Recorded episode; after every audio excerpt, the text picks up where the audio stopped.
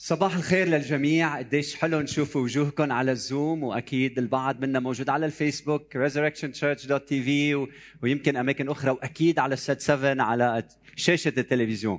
فبدي رحب بكل واحد انبسطت تشوف القسيس نبيل حامل هيك غصن زيتون وعم بيلوح فيه. ما أجمل الحياة مع يسوع ما أجمل حضور الرب بحياتنا. وهلأ بدي شجعك إنك تسمع لرسالة الحياة معنا. قديش مهمة هيدي الكلمة؟ اليوم مجددا عم نحتفل بدخول الرب يسوع المسيح إلى أورشليم مع الكنيسة الشرقية. ولما لا مش هيك؟ أنتم اللي معنا اليوم. لما لا نحتفل بيسوع الملك كل أسبوع. ما هيك؟ أنا بعرف البعض منكم موجودين هون والبعض على الشاشة رح جرب أحكي لكم ولإلهم. فيسوع ملك حلو نحتفل فيه كل أسبوع. الأسبوع الجاي بدنا نحكي عن يسوع المقام. وما أجمل إنه نحتفل بقيامة الرب يسوع المسيح كمان كل أسبوع وعندنا برنامج مميز جدا لنا جميعا. اليوم النص يلي بدي أتأمل منه من كلمة الحياة هو نفس النص يلي حكى عنه الأسيس أسعد من أربعة أسابيع من متى 21 1 ل 11 لسيس أسعد قدم عظه جميلة جدا. بدي اشجعكم إذا ما سمعتوها تروحوا تسمعوها لأنه مفيدة جدا وشرح لنا هذا النص كما يجب. فأنا اليوم بدي كمل هيدي العظه وبدي أحكي عن دروس عملية. عندي ثلاث دروس كثير مهمين لحياتنا من خلال هيدا النص. وعنوان موضوعي دروس من دخول يسوع القدوس مدينة أورشليم. فبدي شجعك تقعد ترتاح إذا معك ورقة وقلم إنجيلك تجيبه إذا أولادك عم بيضجوا. هلأ الوقت يهدوا شوي لحتى نسمع مع بعض لرسالة الحياة. فالدرس الأول يلي بنتعلمه من دخول الرب يسوع المسيح إلى أورشليم وأنا وعم معلم راح أكون عم بقرأ الآيات ما راح أقرأ الآيات بالأول لأنه سبق وقريناهم من أربعة أسابيع وإذا أنت ماشي معنا أنت عارف عن شو عم نحكي. عم نحكي عن دخول الرب يسوع المسيح الظافر الوديع الملك إلى مدينة أورشليم. فالدرس الأول يلي بنتعلمه هو إنه دخول يسوع أورشليم هو بمنزلة زيارة الله مدينته. شو حلوة هالحقيقة. يسوع دخول يسوع إلى المدينة هو زيارة الله إلى مدينته. فإذا بنفتح مع بعض متى 21 واحد مكتوب ولما قربوا من أورشليم والكلمة عم نحكي عن يسوع والتلاميذ وجاءوا إلى بيت فاجي عند جبل الزيتون. بتعرفوا بعض المخطوطات القديمة مثل السينائية القديمة؟ بتحط وجاء لأنه هلأ التركيز على مين؟ على الرب يسوع المسيح التركيز على شخصه. جاء إلى بيت فاجي بيت فاجي يعني بيت التين الفج وبتبعد بضعة كيلومترات عن أورشليم عند جبل الزيتون. إذا أنت عم تسمعني سطر عند جبل الزيتون لأنه شغلة كتير مهمة. حينئذ أرسل يسوع تلميذيه أول ملاحظة اللي بيعرف بعلم الآثار وأبناء أورشليم اليوم تعرفوا شو بيقولوا لنا؟ بيقولوا لنا إنه يسوع ما كان بحاجة إنه يطلع على جبل الزيتون ويدخل إلى أورشليم، كان بيقدر يمشي بالطريق التقليدية الطبيعية ويدخل إلى أورشليم، لكن لماذا اختار يسوع إنه يطلع على جبل الزيتون؟ السؤال كثير مهم. بعدين بنلاحظ إنه الرب يسوع المسيح بهالحركة هيدي إنه كان عم بيتمم نبوات العهد القديم ولاحظوا معي إنه بانجيل متى 21 كل حركة عملها يسوع كأنه إلى بعد معين تتميم للنبوات مثل ما سمعنا من أربعة أسابيع. وهيدا الشيء بخلينا نفهم إنه متى مش عم يذكر فقط الأحداث التاريخية لأهميتها صحيح مهمة جدا لكن عم بيقدم لنا بعد مسيحاني إسكاتولوجي أخروي له علاقة بشيء بده يصير بالمستقبل كثير مهم تنبؤ عنه في العهد القديم. فوقوف يسوع على جبل الزيتون اسمعوا معي وقوف يسوع على جبل الزيتون بيتمم بيذكرنا بآية كتير مهمة بزكريا 14 4 يلي بتقول وتقف قدماه عن مين عم نحكي؟ عن الرب الإله وتقف قدماه في ذلك اليوم على وين؟ على جبل الزيتون قبالة أورشليم من المشرق فلما الرب يسوع المسيح وطأ جبل الزيتون بقدميه فهموا التلاميذ هو الرب هو الرب. أمين؟ هو الرب هو الرب. وهيدا الشيء كثير مهم. هل بنستغرب ابدا. لأنه إنجيل متى مثل ما قلت لكم بأول عظة غلف إنجيله بأنه ابتدأ بصوت الملاك يلي عم يعلن. وتدعو اسمه شو؟ عمانوئيل الذي تفسيره الله معنا. وآخر آية بإنجيل متى 28 شو هي؟ وأنا أكون معكم حتى انقضاء الدهر. فلما قال الملاك الله معنا هي يقابلها أنا معكم كل الأيام وإلى انقضاء الدهر. فما بنستغرب هيدا الكشف إنه يسوع يتمم نبوات العهد القديم والوعد بأن الله سيأتي أتى بيسوع المسيح. فيسوع هو هو الرب يسوع هو الرب. بمتى 21 3 في هالآية بيتابع بيقول قال روحوا وجيبوا الأتان وبتعرف القصة أتان وجحش بن أتان. بعدين بقول إن قال لكما أحد شيئا شو بتقولوا له؟ فأجباه الرب محتاج إليه الرب. يسوع عم بيقول عن نفسه هو معرف هو الرب هو الرب. محتاج إليهما وسيعيدهما في الحال. يسوع هو الرب هو المالك يعني هو السيد. هو به كان كل شيء هو خالق كل شيء. هو الرب هو بيملك كل الحيوانات بالدنيا بيملك كل شيء هو صاحب الكل لأنه هو الرب. فهون عم بيسمي نفسه الرب. طيب تطبيق التطبيق بكل بساطة هو هيدا. سلموا حياتك التي هي له. اعطيه قلبك الذي هو لمين؟ له. اعطيه حط مواردك كلها بين ايديه التي هي له حب يسوع من كل قلبك. ولما بتحب يسوع من يحبني يحفظ وصاياه ويحبه أبي وإليه نأتي وعنده نصنع. منزلا! شو يعني؟ يعني أنت لما بتعطي قلبك ليسوع وبتعشق يسوع بتصير أنت مسكن للثالوث الأقدس. وبيجي الآب والابن والروح القدس وبيسكنوا فيك لأنك أنت هيكل للروح القدس. يعني ما تعيش حياتك وتختبر الصعوبات من دون يسوع. خلي يسوع يكون ملك على كل حياتك. عم تسمعني؟ يمكن أول مرة اليوم عم تسمع لهيدي الرسالة ما تعيش وتختبر تحديات الحياة وصعوباتها من دون يسوع رب وسيد على حياتك. أنتم بتعرفوا إنه أنا والعائله أصبنا بالكورونا مش هيك؟ مثل كل هالناس أو عدد كبير من الناس. فأول تسعة أيام من الكورونا خبركم اختباري على السريع.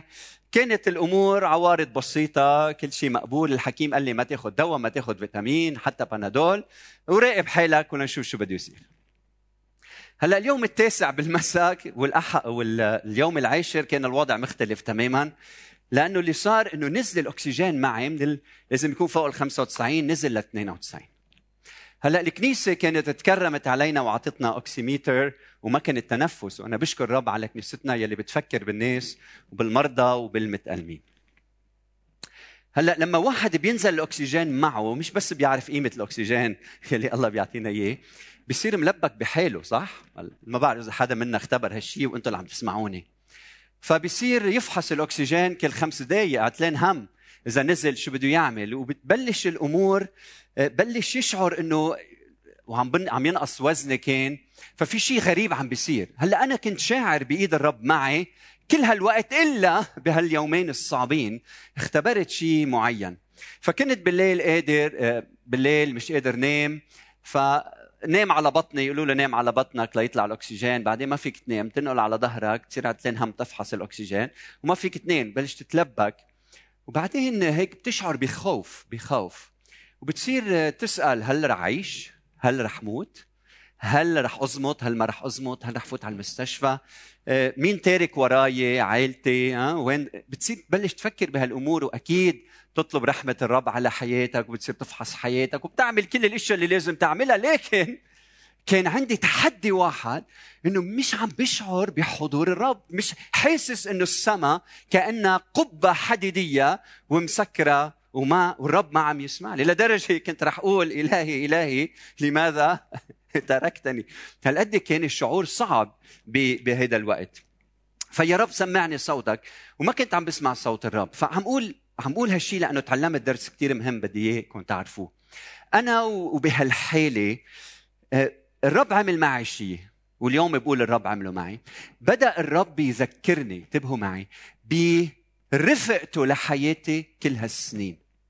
فبلشت اتذكر يذكرني بأحداث معينة بحياتي يلي فيها كنت متأكد وشاعر بحضور الرب بحياتي. البواب يلي فتحها الأشخاص يلي حطهم بحياتي لو ما منهم كنت متت أنا اليوم. وأمور عديدة صارت. خليني أشعر أنه الرب كان معي كل هالسنين وذكرني بكل هالأحداث. العيلة اللي أعطاني إياها الحياة اللي أعطاني البركات يلي باركني فيها. كل هيدي الأمور لما أنا سمعتها واختبرتها وتذكرتها امتلأت من جديد من سلام الرب لأنه عرفت إنه يلي معي كل هالسنين مستحيل إنه يتركني بهاللحظة. آمين؟ فالدرس اللي تعلمته بحب كل واحد يتعلمه إنه هيدي الرفقة معه بليز سكت اولادك إذا عم يحكوا لتسمع لهالجملة. هيدي الرفقة معه. كل هالسنين بالأفراح والحياة الحلوة كانت هي الأساس لاختبر سلامه بوسط الألم. يعني إذا ما بتخلي الرب يفرح معك في احتمال إنك تتألم لوحدك وما تتألم معه. فكل هالاختبارات ساهمت بالسلام يلي أنا اختبرته. هيدي الرفقة في الماضي كانت مهمة جدا للحاضر وبدي إياك تعرف هيدي الحقيقة. يعني أنت من اليوم لاحظ تعامل الله معك. دون هالأمور بالذاكرة لأنه رح يجي يوم ربما ورح تحتاج لهالاختبارات. واضح؟ لاحظ لاحظ الرب كيف عم يعمل بحياتك. لاحظ ودونهم لا لخيرك. ولما اختبرت حضوره وفهمت كل شيء قلت له يا رب معك حق. حكمة رجعت أعطيت حكمة ليسوع بثقة كاملة. أعطيته ليسوع حكمة مع كورونا. رد لي حكمة من دون كورونا فله كل المجد. فما تعيش من دون يسوع؟ ما تفرح من دون يسوع لحتى ما تتألم من دون يسوع. يسوع معنا كل الأيام وإلى انقضاء الدهر. الدرس الثاني يلي بنتعلمه من دخول الرب يسوع المسيح إلى أورشليم درس عملي جدا. هو دخول يسوع أورشليم سبقه تخطيط جيد. شو رأيكم تكتبوا هالجملة وتسطروا كلمة تخطيط؟ لاحظوا معي بمتى الاعداد واحد واثنين وثلاثة شو صار. مكتوب حينئذ أرسل يسوع تلميذين. ها؟ في حدا عم بيخطط في حدا عم بيدبر الأمور حدا عنده خطة عنده مشروع. أرسل يسوع تلميذيه قائلا لهما اذهبا لوين؟ إلى القرية لما بيلكم يمكن بيت عنيا التي أمامكما فللوقت تجدان اتانا مربوطة وجحشا معها فحلهما واتيان بهما في في مشروع في خطة. وإن قال لكما أحد شيء فقلا الرب محتاج إليهما فللوقت يرسلهما. الرب محتاج لإلهم. أول ملاحظة بديك تنتبه لها أنه بكل خدمة الرب يسوع المسيح ولا مرة الرب يسوع المسيح ركب على دابة كان دايما يروح مشي على الأقدام من مكان إلى آخر مثل كل الناس ما عدا الأغنياء. الملاحظة الثانية يسوع مشي من كفر نحوم إلى جبل الزيتون. 120 كيلومتر مشي. هلأ وصل بعد فيك كم فشخة كم كم كيلومتر. يعني اللي بيوقف بأورشليم اليوم بيشوف على شماله جبل الزيتون. فشخة. فوصل يسوع إلى جبل أورشليم آه، جبل الزيتون. وهلأ شو عم بيقول؟ جيبوا لي دابه اركبها يعني في شيء لازم تفهموه. يعني يسوع عم بيوصل رسالة في هدف في غاية في خطة في مشروع. يسوع مش عايش حياة هيك فوضى. عنده هدف لكل الأمور يلي عم تحدث. الملاحظة الثالثة كان متوقع بهديك الأيام إنه لما واحد بيوصل على أورشليم إذا كان على فرس أو على دابة أو على حمار شو بيعمل؟ بينزل وبفوت مشي على الأقدام. الرب يسوع المسيح عمل عكس ذلك. الملاحظة الرابعة بيقول يسوع روحوا إلى المدينة تجدان أتانا مربوطة وجحشا معها. حلهما وإذا أحد حدا منكم حدا قالكم شو عم تعمل أنت؟ شو عم تعمل؟ تصوروا المشهد. فاتوا على المدينة كأنه الرب يسوع المسيح متفق مسبقا مع هذا المزارع. بتحط الأتان والجحش بن أتان على باب المزرعة. أنا ببعت التلاميذ لما بيشوفوهم بيعرفوا إنه هودي لإلي فبيحلوهم وبيجيبوهم فراحوا انه عم يعملوا هيك. إذا اجى المزارع قال لهم يا أولاد يا شباب شو عم تعملوا؟ شو بيكون الجواب؟ بتعطوه كلمة السر. الرب محتاج لهما إليهما. تعطوه كلمة السر. أكيد هيدا المزارع مش كل واحد بيجي لعنده بيشوف غنمة بياخذها بفكها وبياخذها صح؟ أو خروف أو أو حمار أو أكيد لأنه ما بطل عنده شيء لكن واضح إنه في تخطيط لتحقيق المشيئة الإلهية والرب يسوع المسيح كان عم يسعى بحكمة إنه يحقق هذا الهدف.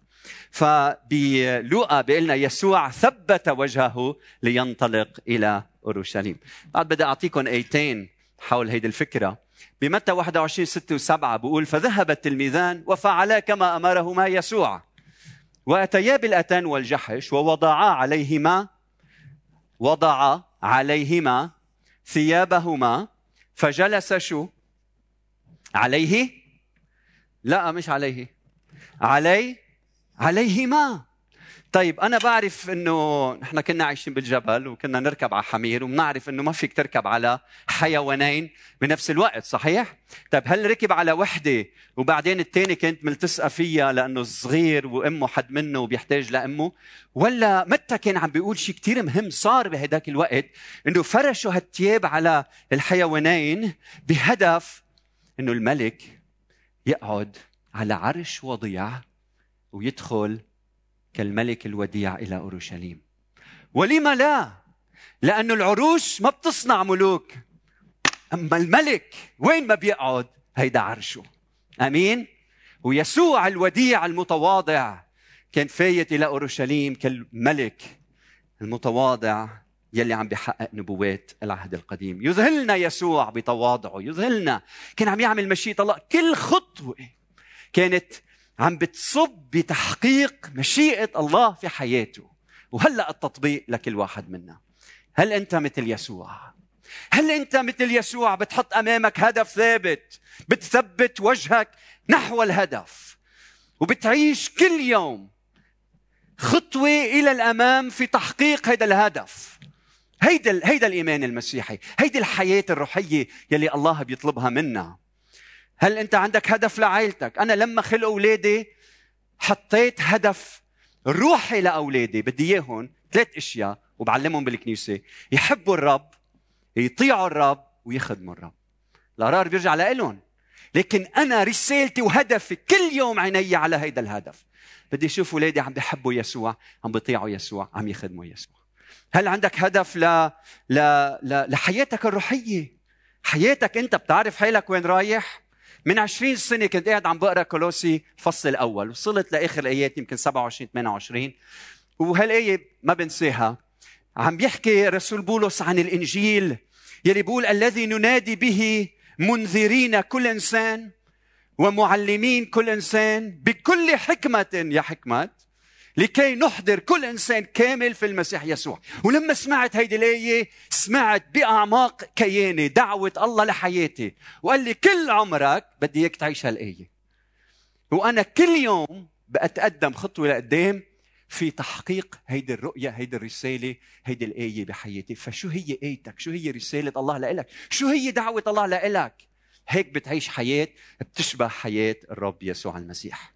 يسوع مش بس حط رؤية حط خطة فبده يكون عندك خطة كمان بدك تزيل الصعوبات والعقبات في الطريق بدك تتعلم من غيرك بدك تطلب مساعدة غيرك روحوا على المدينة بدك تطلب مساعدة غيرك لحتى تحقق رؤية الله من حياتك شو هدفك؟ شو عم تعمل هالأيام؟ هل عم تقرأ كتاب لتحقق هذا الهدف؟ هل عم تكتب كتاب لتحقق هدفك؟ هدف شغلك ما بشغلك يمكن بمؤسستك. حياتك لازم يكون لها هدف وإلا للأسف بتعيش حياة بلا معنى. الدرس الثالث والأخير يلي مهم جدا. دخول يسوع أورشليم البعض انتبهوا معي البعض فهم عمق هيدا الدخول والبعض الآخر رفض رفض هذا الدخول. انتبهوا لمتى 21 4 5 ما أجمل هالآيات وعمقهم وتفسيرهم بيقول متى وكان هذا ليتم ما قال النبي.